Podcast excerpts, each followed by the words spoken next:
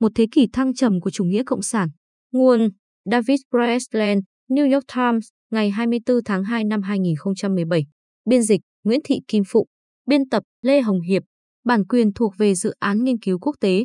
100 năm sau cách mạng tháng 10 Nga, liệu Phượng Hoàng có vươn lên từ đống cho tàn của lịch sử? Ura! Ura! Ura! Tôi vẫn nhớ rất rõ âm thanh ấy khi những người lính nghiêm trang trong quân phục xám đến chào chỉ huy của họ. Chúc mừng kỷ niệm 70 năm cách mạng xã hội chủ nghĩa tháng 10 vĩ đại. Năm 1987, khi còn là một sinh viên trao đổi ở Moscow, trong một sáng tháng 11 hanh khô, tôi đã đến đường Gorky để xem một đoàn binh diễu hành đến quảng trường đỏ. Các quan chức cấp cao của Liên Xô và nước ngoài ngồi trên khán đài chủ trì buổi lễ trong khi những người lính trẻ tỏ lòng tôn kính của họ trước lăng Lenin. Màn diễu binh ấn tượng này là nhằm thể hiện sức mạnh cách mạng lâu dài của chủ nghĩa cộng sản và phạm vi toàn cầu của nó. Nhà lãnh đạo Liên Xô, Mikhail Gorbachev, đã nói về một phong trào được hồi sinh bởi các giá trị của năm 1917 trước một nhóm các nhà lãnh đạo cánh tả, trong đó có cả Oliver Tầm Bổ từ Đại hội Dân tộc Phi và Yasser Arafat từ Tổ chức Giải phóng Palestine. Trên những biểu ngữ là lời tuyên bố của nhà thơ Vladimir Mayakovsky. Lenin đã sống, Lenin đang sống, Lenin sẽ sống mãi. Tuyên bố này không thực sự thuyết phục. Những khó khăn kinh tế của Liên Xô đã trở nên rõ ràng với tất cả mọi người, đặc biệt là các sinh viên Liên Xô bạn của tôi. Những người phải phụ thuộc vào nguồn thực phẩm hạn hẹp do trường đại học cung cấp. Dù vậy, chế độ dường như vẫn rất vững chắc, hệt như phiến đá cẩm thạch ở lăng Lenin.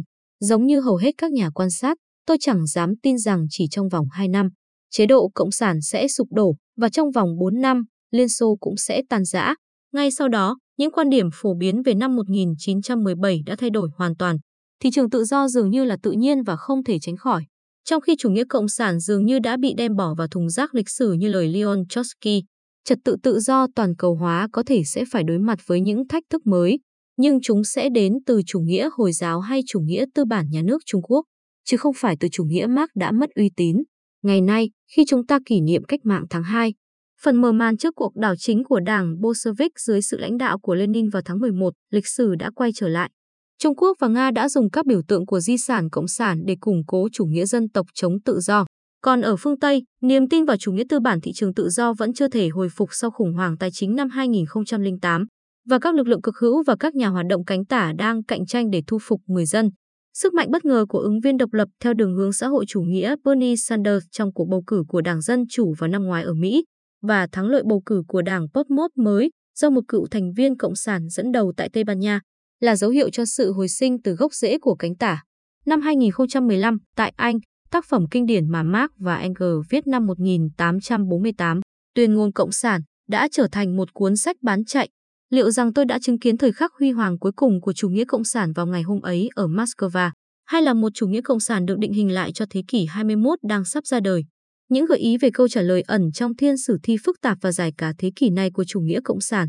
Một câu chuyện đầy những bước khởi đầu sai lầm những lúc cận kề cái chết và những lần hồi sinh chẳng hề mong đợi. Hãy xem lại cuộc đời của Semyon Kanatchikov, là con trai của một nông nô. Ông rời vùng quê đói nghèo để làm công nhân trong nhà máy và đến với những rực rỡ của sự hiện đại. Năng động và hòa đồng, Kanatchikov đã mong muốn cải thiện bản thân và đã dùng cuốn sách tự học nhảy và phép lịch sự làm hướng dẫn cho mình. Khi đến Moscow, ông gia nhập một nhóm thảo luận về chủ nghĩa xã hội và sau cùng đã gia nhập đảng Bolshevik. Trải nghiệm của Kanat chỉ cốp đã giúp ông tiếp thu những ý tưởng cách mạng, một nhận thức sâu sắc về khoảng cách người giàu và người nghèo, một ý thức rằng trật tự cũ đang cản ngăn sự trỗi dậy của trật tự mới và mối hận thù với chế độ chuyên quyền. Những người cộng sản đã đưa ra các giải pháp rõ ràng và thuyết phục, không giống như các nhà tự do, họ ủng hộ sự bình đẳng về kinh tế, nhưng khác với các nhà vô chính phủ, họ ủng hộ công nghiệp hiện đại và kế hoạch hóa của nhà nước, và ngược hoàn toàn với các nhà xã hội chủ nghĩa trung dung, Họ lập luận rằng thay đổi phải được thực hiện bằng đấu tranh giai cấp cách mạng. Thực tế, những lý tưởng này rất khó kết hợp. Một nhà nước toàn quyền có xu hướng bóp nghẹt sự tăng trưởng, trong khi lại nâng cao các tầng lớp tinh hoa mới. Và đi kèm với bạo lực cách mạng là việc thường xuyên săn tìm kẻ thù. Bản thân Kanat chỉ cốp cũng trở thành nạn nhân. Sau cách mạng, ông được bổ nhiệm vào nhiều vị trí cấp cao, nhưng do mối liên hệ với đối thủ của Stalin, Trotsky, nên vào năm 1926, Kanat chỉ cốp đã bị hạ bệ. Tính đến thời điểm đó, tương lai của chủ nghĩa cộng sản đã vô cùng tồi tệ. Những ngọn lửa đầu tiên của cách mạng ở Trung Âu thời hậu Thế chiến Y đã bị dập tắt. Liên Xô tự thấy mình bị cô lập, còn Đảng Cộng sản ở những nơi khác đều rất nhỏ bé và đang bị bao vây.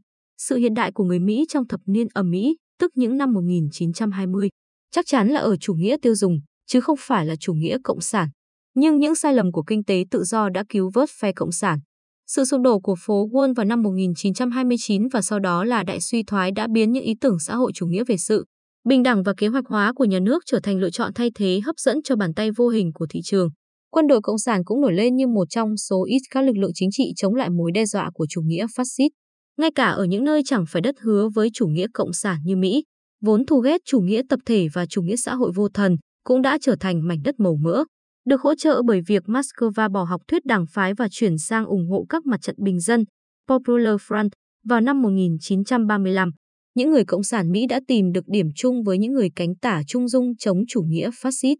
An Rickman, một nhà báo New York của tờ The Daily Wire, nhớ lại niềm lạc quan mới ấy khi ông và các đồng nghiệp dành cả buổi tối ở một nhà hàng Ý để uống rượu chúc mừng, vì một cuộc sống như những ngày xưa cũ, vì kỷ nguyên ấy, vì những điểm xấu và những hy vọng của nó, và tin tưởng vào nhịp điệu của thời đại này, bởi trong đó ta đã nghe thấy nhịp điệu của chính mình.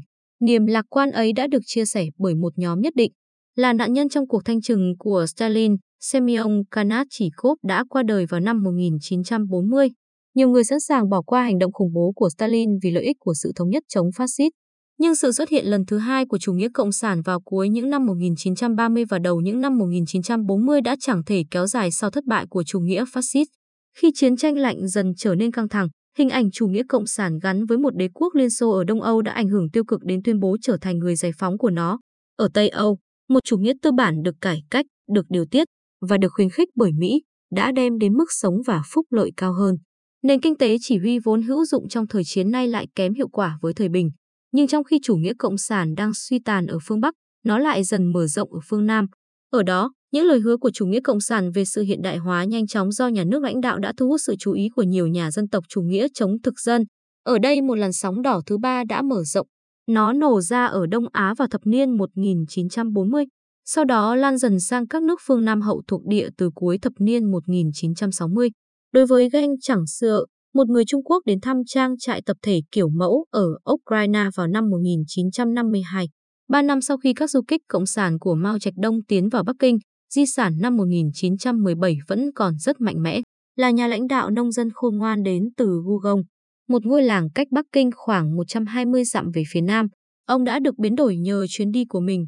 Trở về nhà, ông cạo sạch râu ria, mặc quần áo Tây phương và truyền bá về tập thể hóa nông nghiệp và chiếc máy kéo thần kỳ. Nước Trung Quốc cách mạng chỉ làm củng cố quyết tâm của Washington nhằm kiềm chế chủ nghĩa cộng sản. Nhưng khi Mỹ đặt chân vào cuộc chiến thảm khốc ở Việt Nam, một thế hệ mới các nhà Marxist dân tộc chủ nghĩa đã xuất hiện ở phương Nam, tấn công chủ nghĩa tân đế quốc mà họ tin rằng những nhà xã hội chủ nghĩa đi trước họ đã dùng thứ. Năm 1966, Hội nghị Ba lục địa, Chí Continental Conference, do Cuba tài trợ và bao gồm các nhà xã hội chủ nghĩa ở châu Phi, Mỹ Latin và châu Á đã đem đến một làn sóng cách mạng mới. Đến thời điểm năm 1980, các nước theo chủ nghĩa Mark Lenin đã kéo dài từ Afghanistan đến Angola, từ Nam Yemen đến Somalia. Phương Tây cũng chứng kiến sự hồi sinh của chủ nghĩa Mark trong những năm 1960. Nhưng những sinh viên cấp tiến của phong trào này cuối cùng lại theo đuổi quyền tự trị cá nhân, dân chủ trong cuộc sống hàng ngày và chủ nghĩa đại đồng, cosmopolitanism, hơn là các nguyên tắc của chủ nghĩa Lenin, đấu tranh giai cấp và quyền lực nhà nước. Sự nghiệp của chàng sinh viên cấp tiến người Đức George K. Fischer là một ví dụ nổi bật. Là một thành viên của tổ chức đấu tranh cách mạng Revolutionary Struggle, ông đã cố gắng kích động một cuộc nổi dậy cộng sản của các công nhân ngành ô tô vào năm 1971.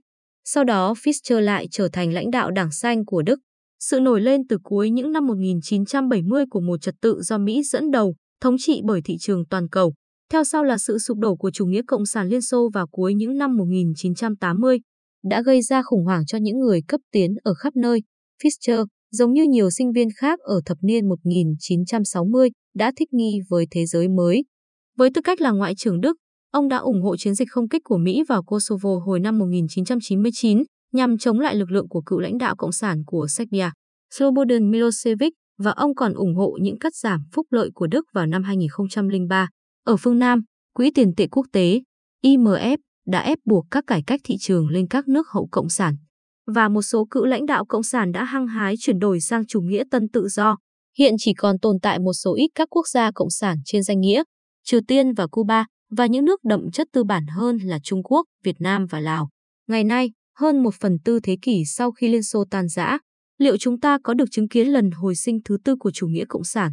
Có một trở ngại lớn là thế giới hậu thập niên 1960 đã bị chia rẽ giữa một bên là những người cánh tả cũ vốn ưu tiên cho bình đẳng kinh tế với những người thừa kế Fischer, những người nhấn mạnh các giá trị quốc tế, chính trị giới tính và đa văn hóa.